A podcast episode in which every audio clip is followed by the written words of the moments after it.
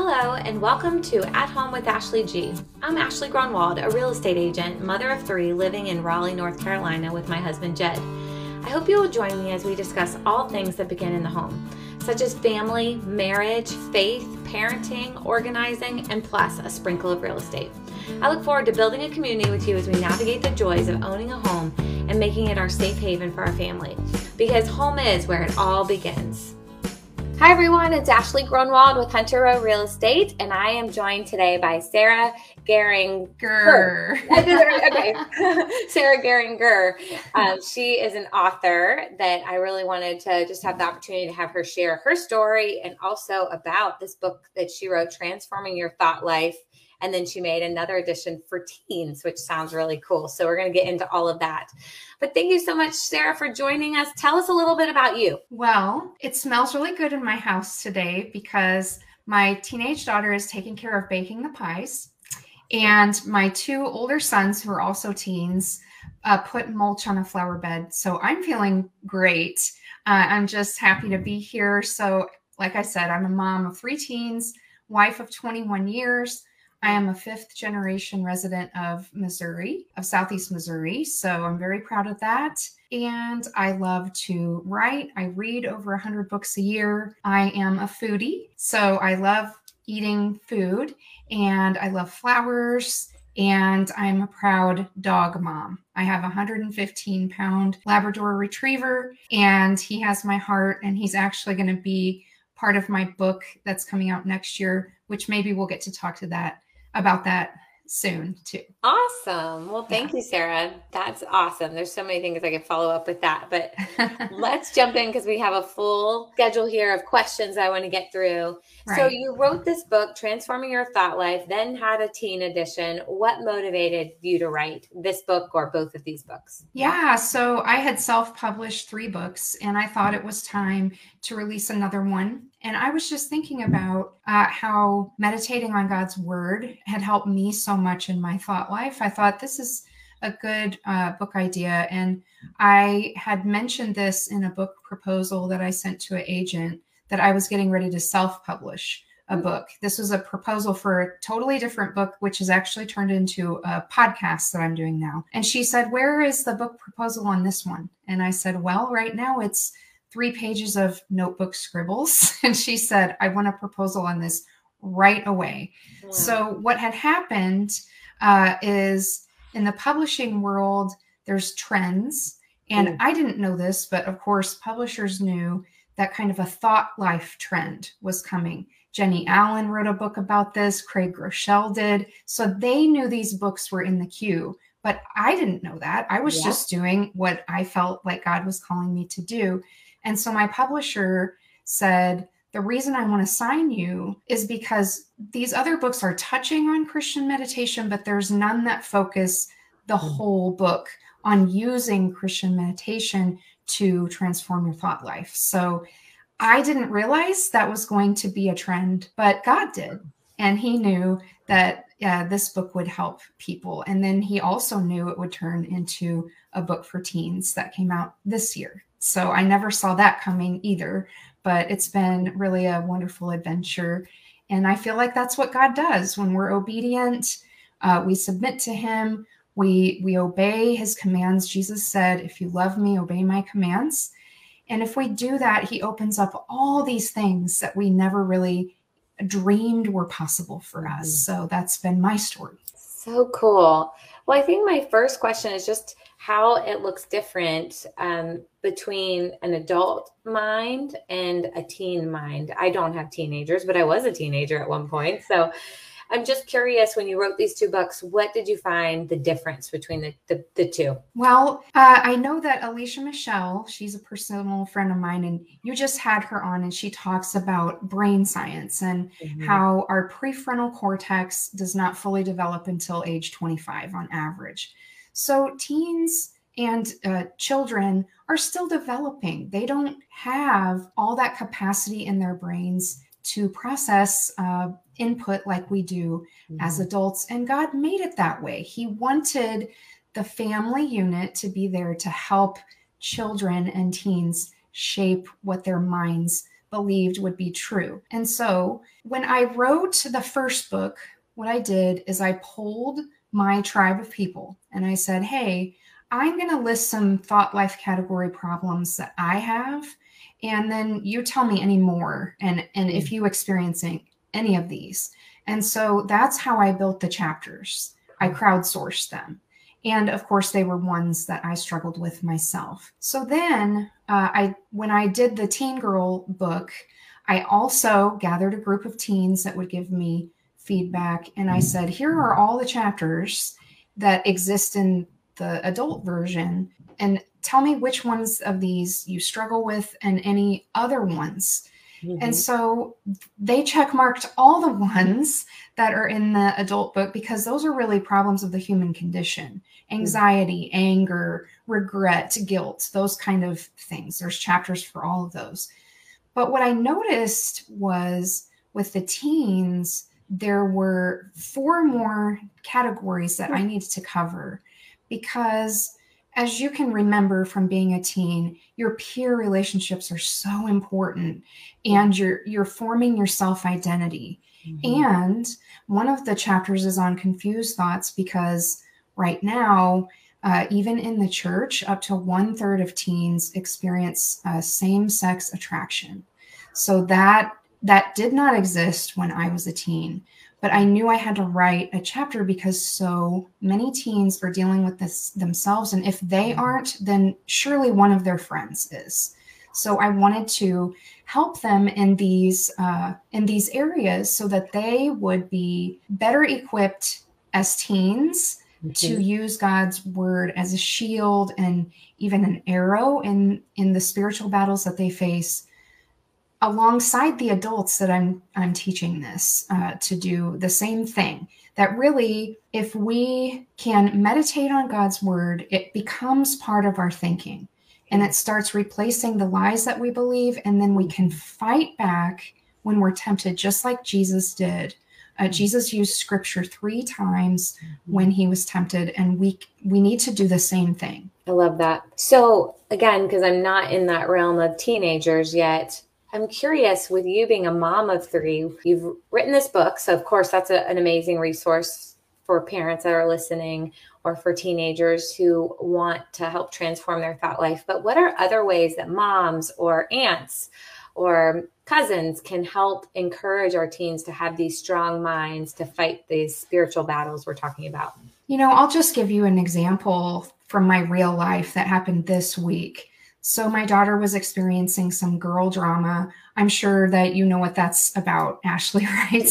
um, so I had to tell her this was just part of our conversation. And this is because I've done that work.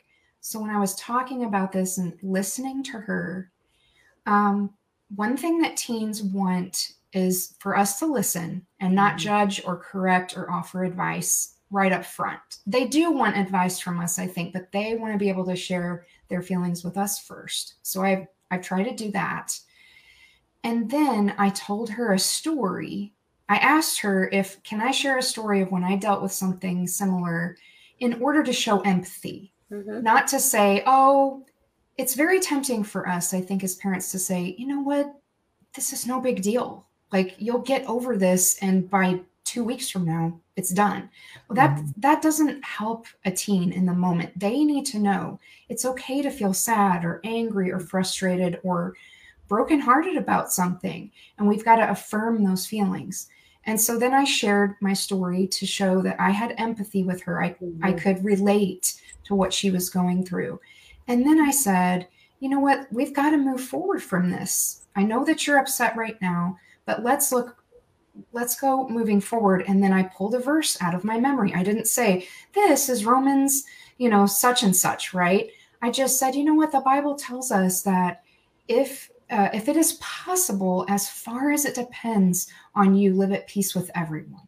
Mm-hmm. So, what is that going to look like? Because that's really talking about you controlling your thoughts and actions. You can't control how these other girls are acting, but you can control how you're acting. So it was a really, I felt like, because my daughter and my sons too have all said, don't preach at me, mom, right? Yeah. They don't want me to preach a sermon to them. But after I've listened, after I've empathized, after I've affirmed them, then they're open and willing for me to say, hey, let's consider this truth of what God tells us, what his rules are, and how we can apply it. They need to know how to apply it to, not just have some blanket statement uh, spoken over them. They want to know how to live it out. And I think this is very different for this generation compared to when we grew up, and certainly for our parents. Our our kids are open and hungry and willing to listen to authentic and vulnerable discussions with us about faith. This has been proven in the Pew research and in the Barna research, so both secular and within the church, that uh, young adults and teens really crave these kind of authentic relationships and conversations with us. But we have to be brave enough and courageous enough and vulnerable enough to do that in a way that doesn't talk down to them, but kind of meets them at their level. And I would assume part of that too is um, something that I'm gonna have to master that I don't have yet is just like concealing some of the emotion that might trigger them to feel shame or feel disappointment from us. Because I, my three year old at the time came home and shared something with me that she did with a little boy at the pool that just stopped my heart. And, you know, like, and she saw it on my face. She saw me get real emotional. I started getting tears, and it was totally appropriate for the age. But she looked at me and said, Well, mom, I guess I just shouldn't share these things with you as a three year old. And I thought, that's not what I want. I want her to be able to come to me and ex- share the things she's exploring, the things she's learning or curious about. Um, but in that moment, she saw my reaction and it wasn't a safe place for her to come. And so that's something I need to definitely develop as I, you know, enter teen years, which is a while away. But I would think in those moments of trying to not reflect judgment or condemnation or anything like that in those vulnerable conversations so that you are drawing your child out so you can hear their heart and walk that road with them rather than shame them from sharing what they're experiencing. Definitely. And that takes a lot of self control. And I've been in that situation you just talked about. And I will say, look, I'm sorry. You know, I I'm I'm human and I sin and I fail to I'm learning how to be a mom of teenagers is what I've mm. told them. I know how to be a mom of littles. Yeah. Be, being a mom of teenagers, I've got to learn how to do that. So I'm going to make some mistakes. Will you forgive me because I wasn't I was reactive. And when I've done that every single time, they're like, "No big deal, mom." Yeah. But I have to I have to be the first one to say that and yeah. kind of lead with that of like i'm not a perfect mom i'm not going to pretend i'm a perfect mom but mm-hmm. i need your grace to help me learn how to be the best mom i can be for you guys. That's yes. that's what i do. So are there common thought patterns you see as you research this as you experience it in your own life your teens lives? I mean you talked about some chapters um, of these emotions or anger, regret, shame, um, same yeah. sex attraction. What are some of the thought patterns that come alongside that that we're trying to defeat? Well, I would say among those topics that I cover, probably anxiety is the the most popular one between the adults and the teens. That's a huge problem in our culture, and I feel like the underlying pattern for that one is that we have as a culture and even within the church, mm-hmm. God has become too familiar to us. He's like our buddy, and that's great. Okay. But he's also the master of the universe, right. he's the creator, he's the sustainer of all life. Mm-hmm. So when you don't have a reverent and high view of God and his holiness and how none of us deserve to even be in his presence because he's so majestic. I think we need to cultivate more of that. And I think mm-hmm. that our anxiety comes because we don't feel like somebody, we forget that someone with a capital S so big is Mhm. presiding over everything. And I think that meditating on verses about God's sovereignty or God as creator help us remember that. And really, that underlies pretty much all of the problems. But anxiety is such a problem now after the pandemic and all Mhm. the changes that that has affected around the world i think that's the number one problem and i feel like uh, when again i'll just give a personal example in 2017 i picked uh, isaiah 26 3 as my meditation verse of the year Mhm. so i've done i've done a verse for the year every year since then that was the year i quit my job to be a full-time writer and so there was a lot of anxiety in terms of finding freelance work working 100% self employed. And I made it into my screensaver on my computer, which I was looking at literally dozens of times a day. And it says, You will keep in perfect peace those whose minds are steadfast because they trust in you. So I had to say that to myself Mhm. hundreds and hundreds of times. And I think what God was telling me, that's I think that's a best one of the best verses for meditating on when you have anxiety is he was saying, do you really trust me? Mhm. Because if you really trust me, you'll be able to keep your mind more steadfast on my promises, on my faithfulness, on all my deeds, and then you can experience that peace that passes understand all understanding. Mhm. So it was an issue of trust Right. more than it was an issue of anxiety, quite honestly. Mhm. And again, that goes back to seeing God as huge and almighty and king of all kings, those kind of things. So he did a good work in me that year. That was before any of this stuff existed. Yeah. and, you know, and I think that going on that thought pattern over and over again, that's really what meditation is it's repetition. Mm. Uh, the two Hebrew words in the Bible that talk about meditation have to do with repeating something. So it's, we know this right from growing up that if you're going to learn anything, you've got to repeat, repeat, review, review, study, and memorize. Th- This is just the way that our our brains work because we're reinforcing a neural pathway. Right. and and that's what our brain wants to do. It wants a shortcut. Uh, and so it kind of goes down those same highways. Hmm. well when it comes to our thoughts right and anxious thoughts is a great one to um, talk about. It's like this downward spiral that's what jennie allen talks about in her book get out of your head that you Mhm. start up here you're worrying about something and you keep going down in town until like basically the whole world is nuclear holocaust you know? That's what that's what we do right? So if you can start way up here when it's you know what is that spot on my face right? And Mhm. start right there and plug in isaiah 26 verse 3 or psalm 46 10 be still and know i am god you know then you're telling yourself god's in charge this is not this is not my deal yes it's affecting me but god god's got this Mhm. He's got this. But that's why you're plugging in scripture when you're triggered, when you're tempted, Mhm. because then you can stop that downward spiral and get back on track way up here. yeah, So, something you can do anywhere at any time, and people don't even have to know that you're doing it. It's exactly. Exactly. I did this at work all the time with difficult co-workers. yeah. Uh, Psalm 141, verse 3 says, Set a guard at my lips, O Lord. And I would remember that because I was just this close to zinging back, you know? Mm-hmm. And I'm like, no, no, the Lord doesn't want me to say that. He's Yeah. sitting, he's sitting right here.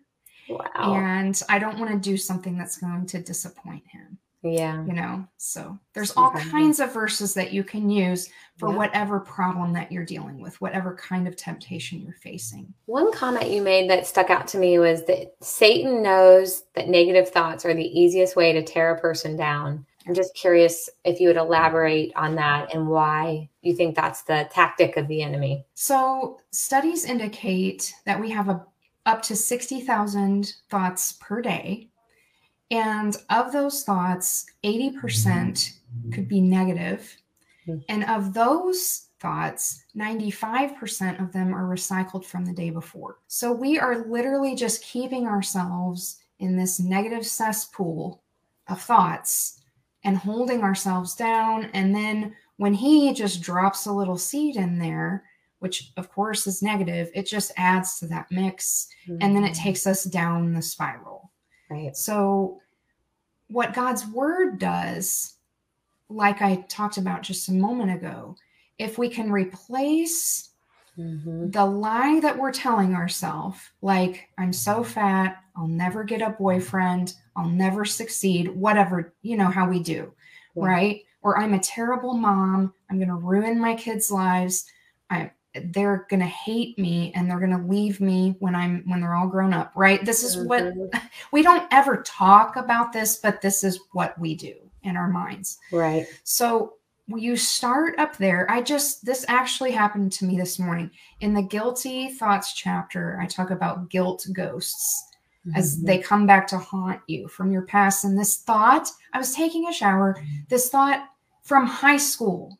I graduated in 1995. So this a long, long time ago and something that i uh, like it was really a false guilt thing something i beat myself up for it wasn't mm-hmm. really actually sinful right it just came up you know and maybe because today i have this interview with you and another mm-hmm. one with somebody else where i'm encouraging people to take control of their thought lives right this is what happens that mm-hmm. satan wanted to just get his hook in yeah. And what I thought in the shower, again, don't have a Bible in front of me, obviously. I go to Philippians 4 8 and I did my own version of it. Think about what is good, what is pure, what is righteous, what is noble, what is, you know, those admirable, all those uh, wonderful words. God doesn't want me thinking about that incident in 1994 that has no bearing on my life whatsoever today. Yeah. None. Right. You know, He wants me focused on what is positive, what is life giving, what is true, what is mm-hmm. powerful for today. And I wasn't going to stay in the past. I needed to be here in the present to do the work that mm-hmm. God has called me to do for his kingdom's mm-hmm. advancement today. So it's it's really amazing once you start doing this, you'll really you'll realize just how many lies are holding you down mm-hmm. that have probably been holding you down for decades yeah. that you weren't aware of. And mm-hmm. now you'll realize, oh, that's why I wasn't overcoming in this area because I wasn't inviting God in right. to help me fight that battle. When I even think with that, like it's so interesting because it was so long ago that Satan's like, I'll just pull this up. You know, it's like he's got a filing cabinet on all of us of all the things that he knows will be um, useful for his attempts at destroying us and tearing us away from the Lord. It's like, I would think in my mind that wouldn't be very helpful or powerful from that long ago, but he pulls it out and it, you know, it had a moment of maybe emotion that wasn't good. You fought it off because you've done the work to get to that place. But for those of us who haven't done that work, that could really take us down a very slippery oh, yeah. slope of destruction for the day or into a lifestyle of destruction if not caught, replaced, and um, brought to light. Yeah, it's it's only happens in a matter of seconds, but it can mm-hmm. literally, like you said, it can reroute your whole day. Yeah. And really, I think most of the time, honestly, he's just trying to distract me mm-hmm. because I think he knows if he can distract me, my own sinful nature will take care of the rest. Yeah. Like he doesn't have to keep tempting me. Yeah. I'll just keep on going. Mm-hmm. You know, if you if you read the story about in Genesis about when Rebecca helped Jacob deceive his father and his brother to get the birthright, you'll see that at the very beginning, it probably was a temptation. And then Rebecca just took over out of mm-hmm. her uh, over functioning mom role, right? Mm-hmm. And it's, I don't, I'm, yes, that was following Satan's will rather than God's will, but I'm just saying she did a lot of that work herself you right. know, he just had to plant that initial seed and then she just took care of it. And right. I think that's what's happening with most of us mm-hmm. because the Bible is very clear that we're not good by nature. We are sinful people, yeah. and sin is going to keep rearing its ugly head in us because we're born into a fallen world. Yeah. However, when we become believers, the Holy Spirit lives in us, and one of his jobs is to bring those kind of scriptures to mind right. and to enlighten us to the truth and to kind of prick our consciences mm-hmm. when things aren't going right. And so, the more that we meditate on God's word, the more we're going to recognize what his voice sounds like, right. which is very different from what uh, the lies sound like that we tell ourselves or what mm-hmm. Satan tries to tempt us to believe, or what other people have spoken over us in our lives right. that all that noise is going on that's that 80 to 95% thing that we talked about in our thoughts but god's voice is loving caring gentle yeah. it's firm mm-hmm. but it's not it's it's always for us it's not against yeah. us and you'll start recognizing the warmth in his mm-hmm. voice the more that you spend time in his word, mm-hmm. I think. And another thing that stuck out was just these benefits of Christian meditation. And you go through in the book spiritually, mentally, emotionally, physically. We don't have enough time to go through all of them, but do you have some favorites that you'd want to share just on the benefits of Christian meditation? Well, like, okay, tomorrow's Thanksgiving, mm-hmm. right? And I tend, I eat when I'm stressed out. I think yeah. a lot of us do, especially when we're in our family units that might not be super happy time, right? So again, when I'm when I'm doing when I'm sitting at the buffet and all this amazing food is in front of me, literally as I'm filling my plate, I'm saying in a whole different context, right? Set a guard at my lips, Lord, you know, because because I know the Bible tells us, don't you know that your body is a temple of the Holy Spirit? Like mm-hmm. our bodies matter to God. Like, mm-hmm. and I'm not saying I don't eat more calories than I normally do at lunch for Thanksgiving lunch. And I think that's fine, right? Because uh, I don't want to get into a whole discussion about um, mindful eating here. I'm just trying to make it super practical and timely for you all. Yeah. If you, in that moment, while you're filling your plate, set a guard at my lips, Lord, it's going to be like a guardrail that yeah. keeps you on track of like, okay, I'm going to take, um, you know, some cookies, but not mm-hmm. until I've eaten a bunch of uh, crudités 1st mm-hmm. You know, mm-hmm. I need to eat the vegetables and the healthy stuff before I indulge in the other stuff. So then I'm not cramming my face out of like the comfort binging kind of thing. Mm-hmm. And I'm honoring God by practicing self-control. And he mm-hmm. and when I say set a guard at my lips, Lord, I'm asking for his help. I'm not alone in the struggle. Right. And I think a lot of times we forget that. We think that we just have to fight it out ourselves. We just have to like push through and just do it. Mm-hmm. But when we invite God in, it's like He's standing there with us or He's sitting beside us at the table. And that's a comforting feeling. That's mm-hmm. an encouraging feeling. It's not a feeling of somebody sitting there judging us, right? But that He's He's our helper, He's our friend, and He wants to help us even in those little decisions that we face. And you go on in the book too to go through a 10 step process of Christian meditation, which we don't have time to go through. But for anyone who likes a, an ABC or yeah. a checklist, which I am one of those. So that was really cool to see the steps that you can go through. Do you want to lean into that at all before we close up?